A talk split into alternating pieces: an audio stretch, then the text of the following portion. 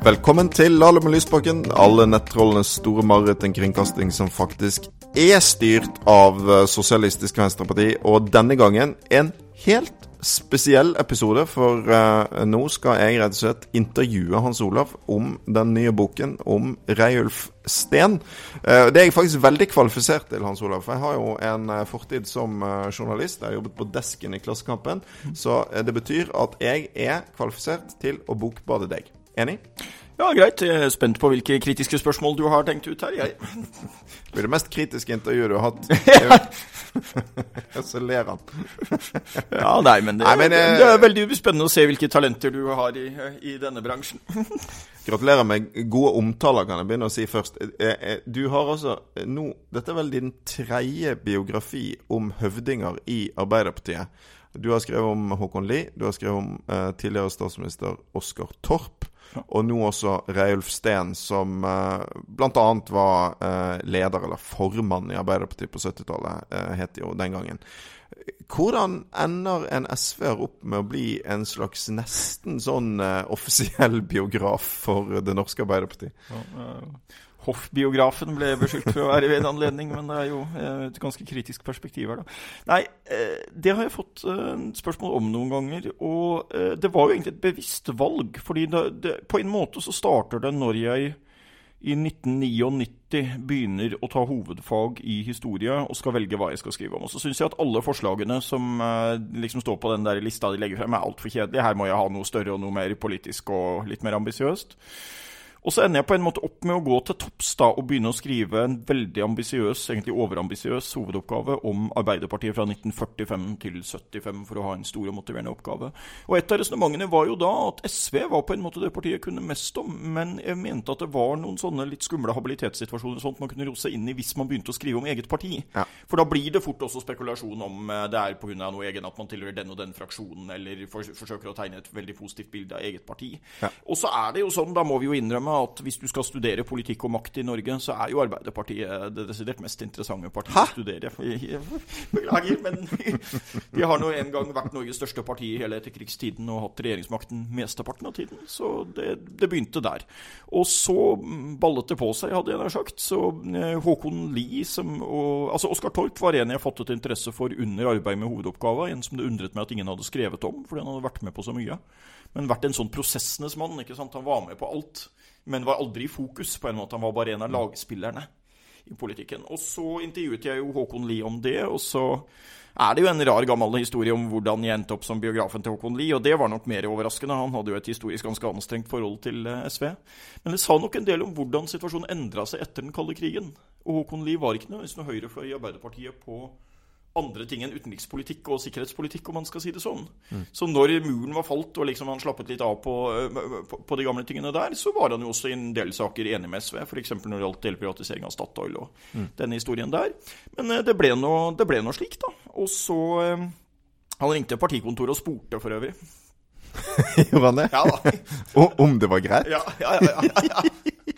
Ja, det var sånn ja, det var en bra kar her som vil skrive en biografi om meg, men han er SV-er, da, så jeg tenkte å spørre om det var greit. Og så gjorde jo partikontoret oppmerksom på at eh, man satt i regjering sammen med SV, sånn ja, det er vel greit, da. Liksom. Men det kan vel være greit å, få, å liksom, ha litt avstand? Jeg tenker at det ville være litt problematisk jeg, om, eh, om eh, også en skulle skrive liksom, historien om, om, SV og våre folk og sånn. Så kommer du for nær, så blir det vanskelig å ha overblikk, ikke sant? Og du vil bli mistenkt for å ha mange ulike agendaer. Dessuten så er jo Vi skal jo innrømme det at vi SV har jo alltid vært opptatt av Arbeiderpartiet på godt og vondt. Slektskapsforholdet er jo der. Men eh, Reiulf Steen, da? Hvordan kom du i gang med å skrive om Reiulf Steen? Ja. Jeg møtte han jo for første gang i 2002. Det var innspurten på hovedoppgaven min om Arbeiderpartiet 1945 75. Eh, da var, han, eh, da var han jo i, i, Norsk Folkehjelp. Jeg møtte han på kontoret hans der. Det skulle være en time, og vi ble sittende i to og en halv med diverse oppfølging etterpå. og det var veldig interessant. Jeg fant umiddelbart veldig godt tonen med han. Han hadde både et skarpt blikk for historien og et blikk for de store linjene i politikken på mange måter. Og jeg opplevde vel at vi både menneskelig og politisk ganske fort uh, fant tonen, så å si. Han tilhørte også venstrefløyen i Arbeiderpartiet i mange saker, uh, selv om han jo var EU-tilhenger, bl.a., som jo provoserte en del i SV. Eh, og så ble det noe sånn da, at jeg snakket med han også om Håkon Lie-biografien. og Han hadde jo da et veldig ambivalent og ganske fascinerende forhold til Håkon Lie, men stilte vel veldig opp som kilde der. og så var det en dag i 2008-2009 da, at jeg spurte om noen jobbet med en biografi om han, og han ellers ville at jeg skulle skrive den når jeg var ferdig med Håkon Lie. og da så vidt jeg husker, så var svarformuleringen hans at hvis noen skal skrive en biografi om meg, så vil jeg veldig gjerne at det er deg.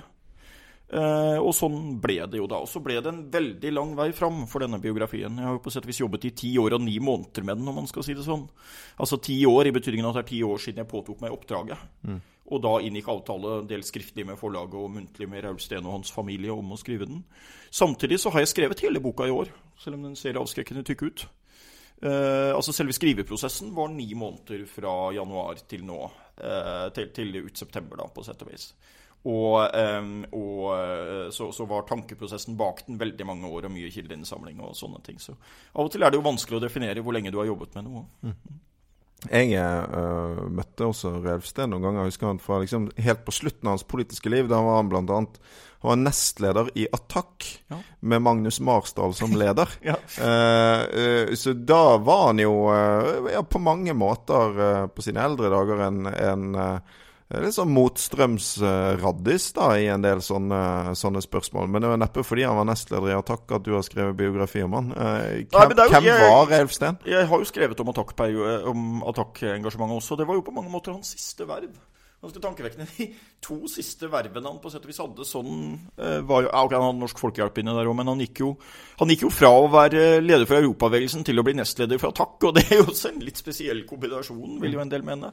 Og det var en viss, uh, I Attack var det en viss skepsis da han kom, fordi han var uh, EU-tilhenger og, og, og, Arbeiderpartiet og det ene med det andre, men der ble man veldig positivt overrasket eh, over han, som jeg skriver om i boken. Nei, hvem var han? Han eh, var jo et veldig sammensatt menneske. Og det tenker jeg at det må man alltid huske på når man både skriver og leser den type biografier, at det er mennesker det handler om dette her. Det er ikke politikere eller eh, Altså, politikere er det jo selvfølgelig, men det er jo ikke politiske spillere i, i den forstand. Det er mennesker med opplevelser som preger livene deres, og en bakgrunn osv. Han var en klassisk mager mann. Han var oppvokst i veldig enkle kår. Sætre i Hurum i Buskerud. Faren døde da han var sju. Uh, levde i nærmest dyp fattigdom, tror jeg vil si. I årene etter det mistet broren sin, som var hans uh, første politiske forbilde, tror jeg egentlig er riktig å si, i, uh, i, veldig ung alder. Og dermed så ble det han da som var den yngste i barneflokken, som ble den eneste gjenlevende sønnen, og fulgte opp familiens sterke politiske engasjement, som både faren og broren hadde hatt før han. Og eh, så går han jo da opp, eh, sprang han opp, da, blir sekretær i AUF i 1958, blir formann i 1961. Når han er ferdig som AUF-formann, så går han nesten direkte over til å bli nestformann i partiet, som er et veldig stort sprang på den tiden blir eh, nestformann for Norges største parti når han er 31 år gammel. Eh, så blir han værende der i ti år, også med en kort statsrådsperiode som samferdselsminister. Og så blir han jo da, under ganske dramatiske omstendigheter, i 1975 valgt til partiformann. Da var partiet så å si helt delt på midten mellom ham og Oddvar Nordli. Gjelder et valg av person, men også med noen politiske undertoner. Og det endte jo da med et berømmelig kompromiss på landsmøtet der, hvor man da vedtok at Raul Steen skulle være partiformann, og at Oddvar Nordli skulle være påtroppende statsministerkandidat. Og Det er faktisk en ganske unik situasjon. Jeg tror aldri det har skjedd i noe annet parti i Norge at man da har valgt en ny partiformann og samtidig spesifisert at vedkommende ikke skal være statsminister. Mm. Så på en måte så vant han kampen om å bli partiformann samtidig som han tapte kampen om å bli statsminister. Og det ble egentlig aldri helt aktuelt senere, også fordi han slet med mye eh, både nerver, alkohol, ulike politiske og personlige problemer gjennom en seks år lang, ganske turbulent eh, partiformannsperiode.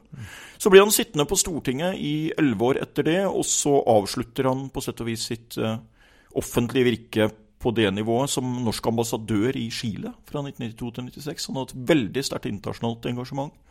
Var også da gift med en chilensk eh, politiker. Eh, og eh, avsluttet jo da på toppnivå som ambassadør der. Også forfatter av en rekke svært lesverdige bøker både om historie og politikk i, i, i, på 80-90-tallet og litt inn på 2000-tallet. En veldig sterk karismatiker, stor evne til å begeistre tilhørerne. Og så var det også en del skyggesider av dette. Og gjennomføringskraften, f.eks. i de to korte statsrådsperiodene, var nok ikke helt på topp. Men eh, mange i Arbeiderpartiet husker han med veldig sterke følelser, både Ja. på godt og vondt. Det, det, er jo en slags sånn kronologisk gjennomgang av, eh, av eh, alt han eh, gjorde og fikk til. Eh, han var altså leder i Arbeiderpartiet, men ble bare nesten statsminister i Norge. Men han var jo på toppen av sin politiske karriere, så å si, omtrent på det tidspunktet, altså de årene, eh, sånn som jeg og du ble født. Ja. Eh, Så hva relevans har det å gi ut en bok om han i dag? Hvorfor er det viktig for folk som hører på det her, og, og meg og andre, å lese denne boken i dag? Ja, det er jo mye som har endret seg siden den perioden med teknologi og, og kommunikasjoner og det ene med det andre. Men hvor mye av politikkens vesen som egentlig har endret seg, det kan man lure på. Jeg tror at de fleste som leser denne boken, vil tenke at en del ting som skjer her, er på sett og vis ganske eh, utenkelig i dag. Man har en del problemer som man ikke ville eh, hatt i dag, osv. Men samtidig så tror jeg nok det er mye om de politiske prosessene og personlighetene og maktspillet og maktkampen, om du vil som på sett og vis har en evig aktualitet, så fikk han ganske stor betydning for Arbeiderpartiet videre. Um, Finn Gustavsen, en av de sentrale SV-politikerne fra perioden, har skrevet en del om dette, at han mente at det var en ulykke for SV at Raul Steen var der og gjorde en så god jobb som han gjorde, fordi det han klarte, var å holde Arbeiderpartiet samla gjennom den veldig vanskelige fasen partiet hadde etter EF-striden, og egentlig videre gjennom 70-tallet også.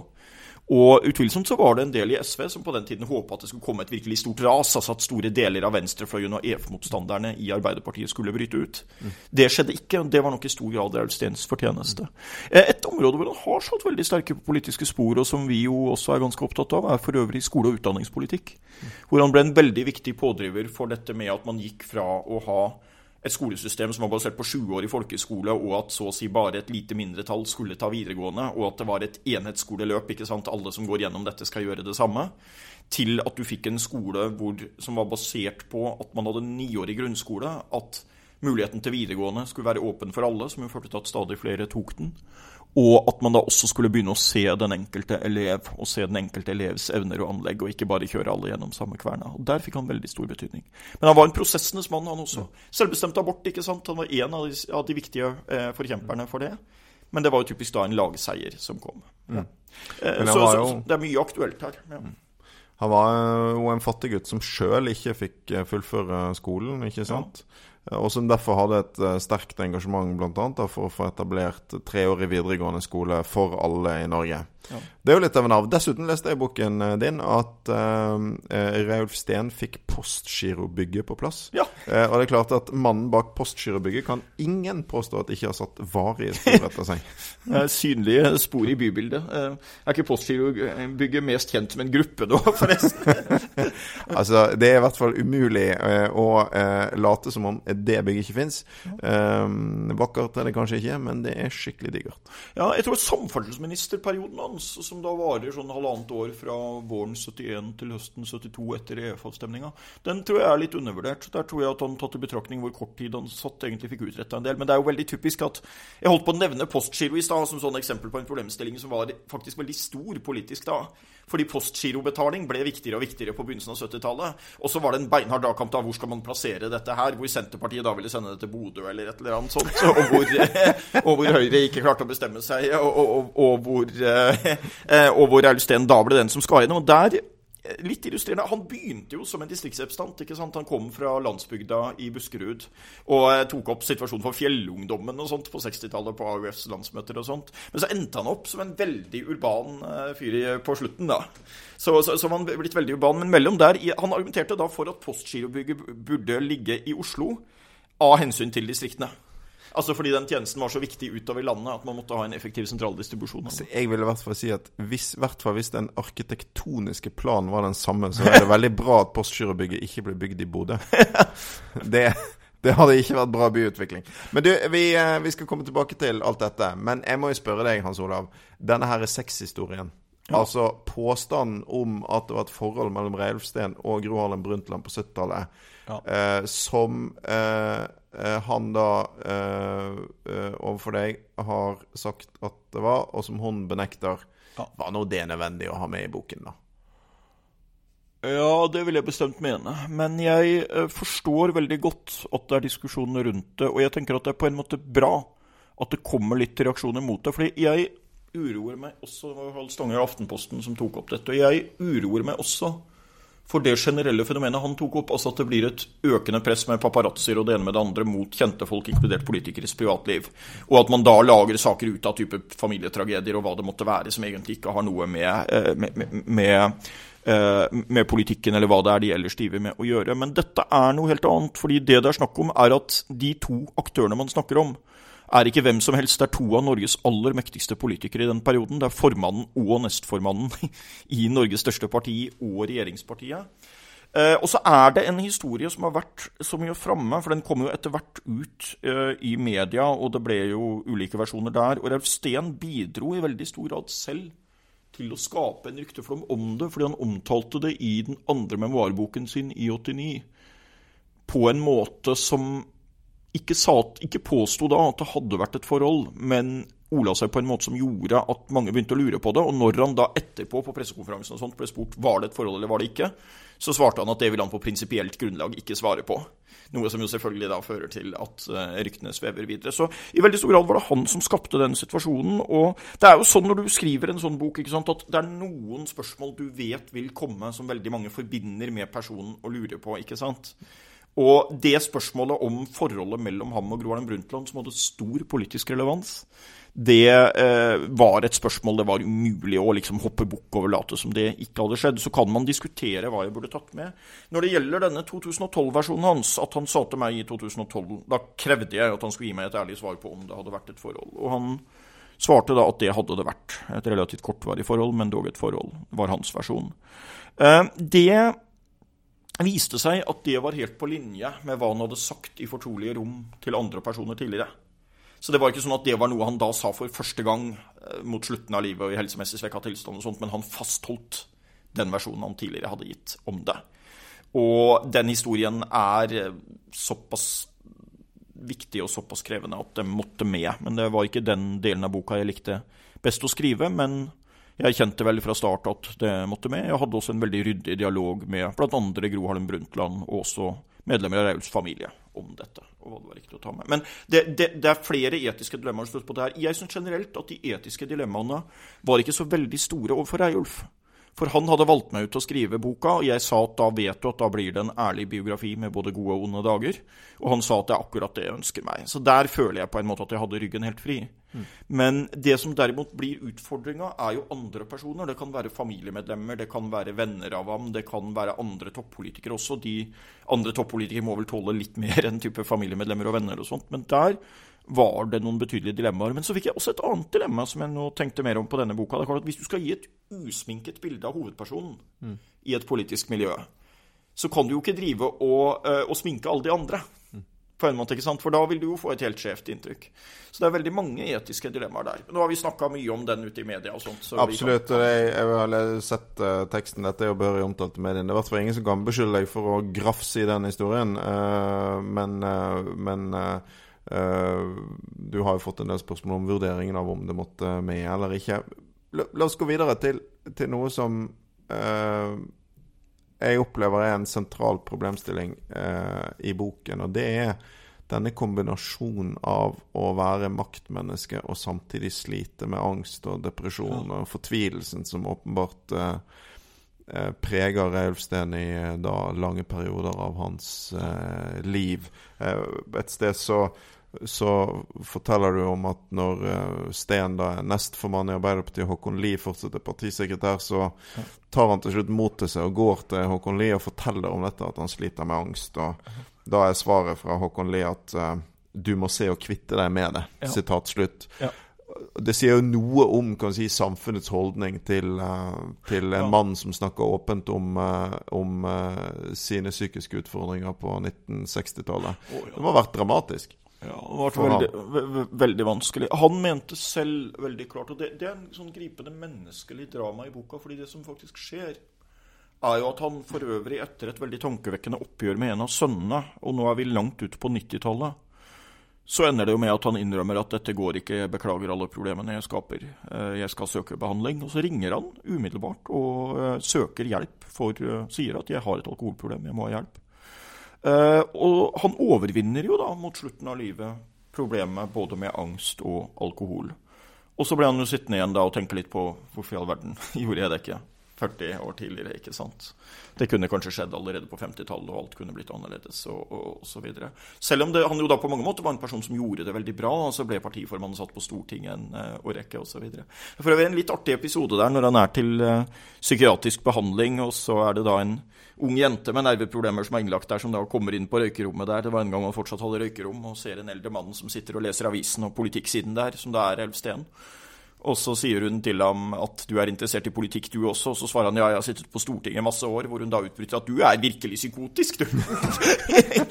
som, man, som, han, jo kan forstå. Men han sa det også at han, han opplevde veldig sterkt samhold i miljøet blant de som gikk til behandling, og ikke minst en stor omsorg fra de ansatte og sånt, som, som, betydde veldig mye der. Men det er klart at det er veldig vanskelig. Det er jo ikke unikt. Det fins jo kjente tilfeller. En Willy Brandt, ikke sant? En, en internasjonal stjerne, en av de virkelig store politikerne i tiden, mm. slet jo også med både depresjoner og alkohol. Jens Otto Krage i Danmark gjorde det samme. Mm. Men det var nok en tid hvor jeg tror det var lettere den gang enn nå. Men samtidig var det vanskeligere å snakke om det. Mm. Og Håkon Lies reaksjon ja, Kanskje sier det litt om Håkon Lie, men jeg tror det sier mest i det tilfellet om samtidsånden der. For det var veldig tabuemne. og det var sånt man ikke skulle snakke om. Fysisk sykdom var jo nesten et tabuemne hos store menn. Og psykisk sykdom var det i hvert fall. Eh, kanskje nevne der at uh, Rausten hadde på eldre dager enorm respekt for Kjell Magne Bondevik. For den måten han håndterte det på. Han tok jo da en åpen sykemelding mens han var statsminister, som du sikkert husker, pga. depresjon. Og det tenkte, tenkte jeg at det hadde aldri gått i gamle dager, men det var en avgjørelse det sto veldig stor respekt av. Ja, det er helt sant. Det, det var det virkelig. Det skal Bondevik ha.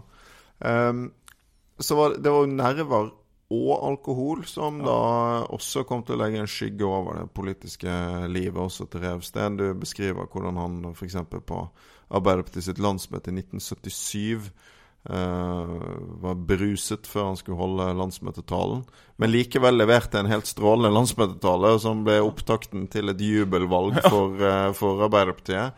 Uh, du har også med en historie som for så vidt er, er ganske kjent, men, men, men egentlig i dag utrolig om denne togturen til ledelsen i Arbeiderpartiet i 1981 ja, 79, men ja. 79, ja. ja. ja. Uh, men det er Nei, det er jo helt forferdelig når de skal reise fra Oslo til Trondheim, og det tar av med alkoholforbruket. Det er valgkampåpning? Ja, det er valgkampåpningen. Og det tar av med alkoholforbruket blant uh, flere toppolitikere på toget. Det eneste som redder de, er at eh, media, eller journalistene som er der, er til dels påvirka, de også. Og det er en sånn fascinerende illustrasjon av hvor høyt terskelen var. Altså, flere toppolitikere drikker seg fulle og begynner å gjøre veldig dumme ting på et tog på en valgkampåpning med eh, nær sagt halve pressekorpset til stede. Men det blir liksom bare akseptert at dette er noe vi ikke skriver om. Altså, Den ville jo aldri gått i dag. altså Journalistene ville jo kastet seg over dette.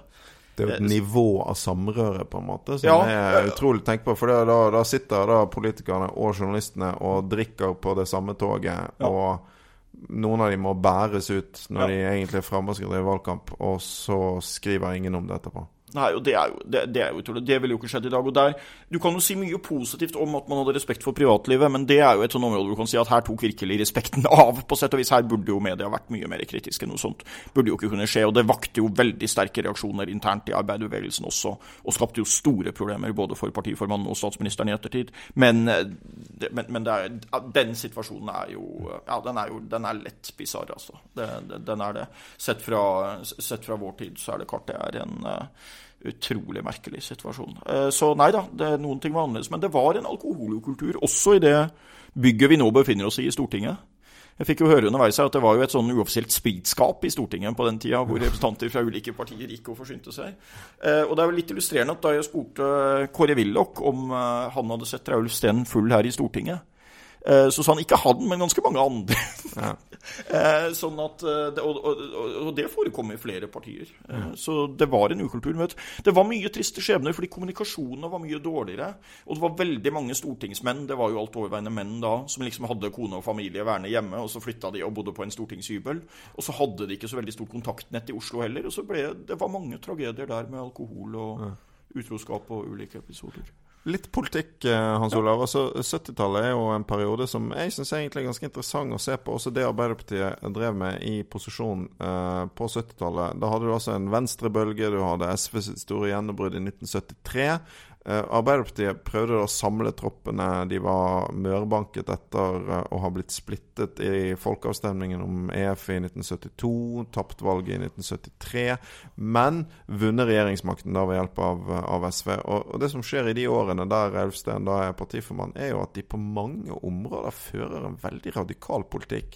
For velferdsreformer, for uh, Det er til og med snakk om å nasjonalisere bankene. altså det er en de, de Under Elfsten så legger de kursen ganske langt mot, uh, mot venstre. og det uh, var jo kan si, det siste kanskje forsøket på virkelig å å drive framover en sosialistisk politikk i Norge, før du etter det fikk flere tiår med høyredreining i Arbeiderpartiet. Ja, og det lyktes jo dessuten hos velgerne, i den forstand at mot de fleste odds, egentlig, så vant man jo riktignok veldig knepent og med et mindretall av stemmene i folket og sånt, eh, dette valget i 77. Og det, dette utskjelte doble lederskapet mellom Oddvar Nordli og Raul Steen fikk altså det beste valgresultatet Arbeiderpartiet så å si har hatt eh, i, i, i, eh, på 70-tallet og fremover, da. Det gikk dårligere ved alle valgene senere. Det var siste gang de holdt på å få eget flertall i uh, Stortinget. Og det er helt riktig som du sier, så ble det samtidig problemer ganske fort etterpå. Altså På slutten av 70-årene så gikk man jo inn i en periode med veldig krevende økonomiske omstillinger. Altså Industrien måtte omstilles eh, det ene med det andre. Det var uh, internasjonale problemer i økonomien osv. En internasjonal lavkonjunktur som ble varte lenger enn man venta. Og man fikk jo, så man stramma jo ganske kraftig til på et tidspunkt. altså Akkurat like der rundt valgseieren, egentlig. Men fram til det så hadde man ført en ganske ambisiøs politikk med sosiale reformer. og Det er mye viktig som skjer. Etableringen av Statoil ikke sant, får jo enorm betydning osv. Så, videre. så det, det, det, er helt riktig. Det er et tiår hvor det skjer veldig mye spennende. Og samtidig en stor omstilling av det norske samfunnet. Jeg liker jo litt at det var den den første regjeringa Raul Steen satt i, den, eh, han var samferdselsminister i like før EFA-avstemninga, var jo regjeringen som avkriminaliserte samboerskap i Norge. Ja. og det er jo litt fascinerende. Eh, og homofili. Men jeg syns på en måte det er mer oppsiktsvekkende ut fra tidsånden at samboerskap var, eh, var, var, kriminalisert, enn at homofili var det på en mm. slags rar måte. Ja. Abortloven kommer, likestillingskampen begynner, velferdsstaten uh, har en ny utbyggingsfase. Ja, det er, det er, jo egentlig en ganske rik periode i det norske sosialdemokratiet sin uh, historie. Um, som selvfølgelig også handler om at en da er under press fra en mer radikal venstreside som, som vokste på begynnelsen av tiåret. Ja. Og, og, vi får komme tilbake til den historien en annen gang, men denne historien om hvordan SV gikk fra 16 representanter i 1973 til to representanter i 1977, tross så mange talenter og kapasiteter som det var i den stortingsgruppa. Det er også en del av historien her. Men du har helt rett, Arbeiderpartiet la kursen mot venstre. Det ble sånn skikkelig varsko, dette som skjedde i 73. Det var Austen en ganske viktig eksponent for. Og man lyktes da med å velge, vinne tilbake velgerne fra SV. Det var også litt SVs feil.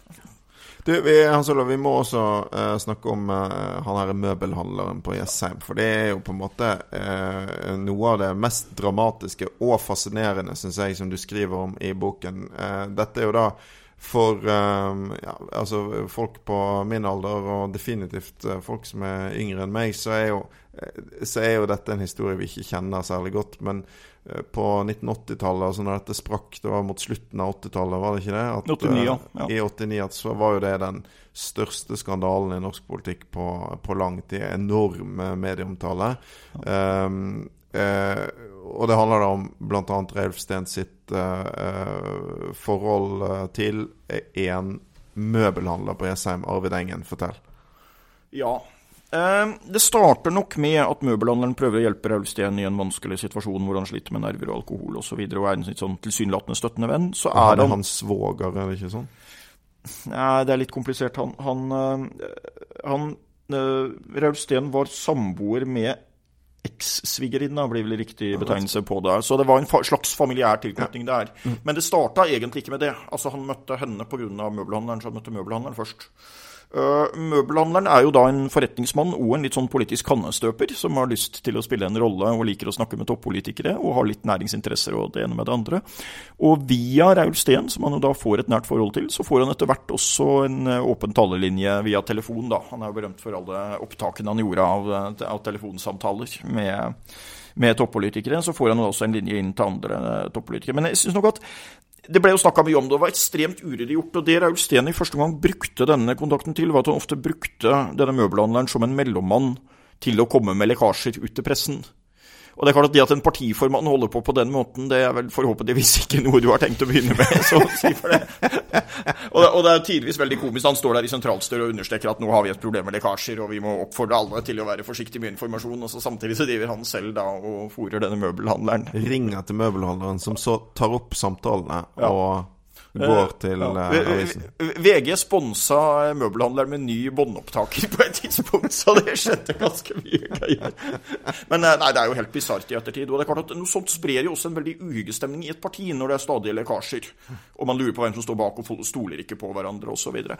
Eh, så sprakk saken egentlig lenge etter at den var over, fordi etter at Raul Steen gikk av som partiformann og ble tvunget til å trekke seg våren 81, så hadde ikke dette noen større betydning. og han, Da var kontakten med møbelhandleren trolig under nedtrapping av ulike årsaker uansett. Men så åtte år senere så kommer den, eh, for å gjøre en lang historie kort, ut i media, og da blir det en kjempeskandale om hva som har skjedd noen år tidligere.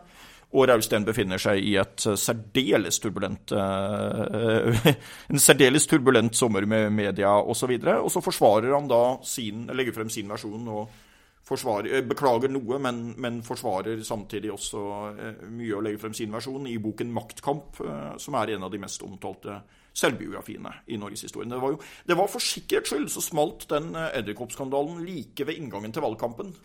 Mm. Og det er jo en helt perfekt oppladning til valgkamp å få en sånn sak i, i, hodet med krangel om synder fra ti år siden og lekkasjer. og Det var et periode hvor han var førstekandidat til stortingsvalget òg, så det ble uhyre dramatisk. Maktkamp. De var liksom veldig liksom, mer direkte på titler før. Det er sånn, Dette er en bok om maktkamp. Da kaller vi den for Maktkamp. Ja, på en måte veldig greit, men samtidig skal det sies at Raul Steen havna da i den rare situasjonen at han skrev to selvbiografier om samme periode i livet, og de er veldig ulike. Ja, og de kom med tre års mellomrom, fordi tre år tidligere så hadde han skrevet en selvbiografi som het 'Der hjertet banker' som liksom var en litt sånn mer oppbyggelig, hyggelig historie om arbeiderbevegelsen og sånt. Og så tre år senere, etter den edderkoppavsløringen og alt rundt det, så måtte han jo da fremlegge så å si den skarpere saken, og da kom boken som het Maktkamp. Og den Der hjertet banker har en sånn lys eh, forside fra en sommerdag, og Maktkamp har den her svart bakgrunn og greier, så det er to fascinerende kontraster på de selvbiografiene. Hans Olav, nå, du har eh, gitt ut denne boken. Nå er den å få tak i, folk skal lese den og diskutere. Men hva sitter du igjen med sjøl? Som det, som det, viktigste å ta med deg fra alle dine samtaler med og arbeid med Realfstad? Ja, det var jo mange samtaler med andre enn han, da. Eh, det ble jo flere samtaler med andre enn med han etter hvert, selv om jeg hadde veldig givende samtaler med han for uh, vel ti år siden. Uh, nei, jeg syns jeg har på sett og vis lært mye. Det er alltid veldig spennende å fordype seg på et sånt tema. Jeg føler vel at jeg har lært en del både om mennesker og politikk her. Og eh, så skal jeg i gang med et nytt, veldig stort biografiprosjekt. Jeg er i gang, egentlig. Jeg har begynt å skrive, men jeg vil ikke si hva det er på noen dager ennå. Har det med Arbeiderpartiet å gjøre? Eh, det har med arbeiderbevegelsen i Norge å gjøre. Det er så mye kan vi si. Eh, navnet står på navneregisteret i denne biografien, men der er det ganske mange. Så det er ikke så veldig langt navneregister, så jeg tror ikke jeg skal begynne å lese hele. Nei, det er vel noe sånn, var det 40 sider navneregister eller noe sånt til slutt. Men det har også å gjøre med at jeg da har tatt inn biografiske opplysninger og sånt for at leserne skal kunne slå det opp. Så det er et oppslagsverk eh, både på hvor folk er i boka, og hvem de er. Nei, men skal vi da eh, begynne å gå inn for landing her, så skal vi snakke mye mer om deg og situasjonen i Bergen og Stortinget og alt dette her neste gang. Det er mye spennende å snakke om. Vi kommer tilbake med en eh, vanlig episode av Lahlum Lysbakken snart. Vi runder likevel av på vanlig vis, syns jeg, med gode ting. Hans Olav, ja. har du en god ting? Uh, ja, du skulle se Må snart bli avklart hva som skjer med byrådet i Bergen. Det er jo en god ting, den, den uendelige fades. Nei, jeg tror jo at nå har jeg fått seks anmeldelser på denne boka i løpet av de siste to døgnene, og alle seks har vært veldig positive, så det er liksom det er veldig umulig for meg å si noe annet enn at mottakelsen på boka har, eh, har vært en veldig positiv ting. Og så er det jo deilig å være ferdig med et sånt prosjekt. da. Du, da? Det er klart. Det syns jeg du skal si. Nei, altså eh, Apropos byrådsavklaringer, så har vi fått en i dag, faktisk. Eh, på tirsdag. Eh, det rød-grønne byrådet i Oslo har lagt fram sin erklæring. Eh, det blir fire nye år med SV og De Grønne Arbeiderpartiet ved makten i hovedstaden. Eh, det gleder meg selvfølgelig, og det gleder meg ekstra fordi eh, de nå har lagt fram en erklæring hvor alle de tingene som var hovedkravene for SV i Oslo, gratis aktivitetsskole i hele byen, billigere og bedre kollektivtilbud, en helt ny boligpolitikk og velferd uten profitt er med. Så det gleder jeg meg stort over. Så forstår jeg at det er klart at Marianne Borgen fortsetter som ordfører i fire år til, og det er veldig positivt. Og så Ja, blir det jo veldig bra. Det kan vi jo med eh, i farten anbefale den episoden vi spilte inn for lenge siden på kontoret til Marianne. Eh, kanskje skal vi lage en ny episode derfra på et tidspunkt. Det blir i hvert fall vanskelig å finne et større kontor å spille inn noe på, tror jeg. For det var det største kontoret vi har. vært Kan jo kanskje da nevne at den nåværende finansbyråden Robert Steen er jo da Raul Steens eldste sønn, også en del omtalt i boka. Og nå blir det jo spennende å se om han fortsetter. Det blir det. Da skal vi rett og slett si eh, takk for oss. Vi minner som vanlig om at du kan abonnere på podkasten der du eh, gjør sånt. Eh, Apple Podcast, Spotify, andre steder. Du kan eh, sende oss eh, innspill, råd og vink, ris og ros, eh, ønske om gjester på logl.sv.no. Tusen takk til deg som hørte på. Tusen takk til Martin Grüner Larsen bak spakene. Da gjenstår det bare å si takk og farvel. Takk, farvel og god lesehøst.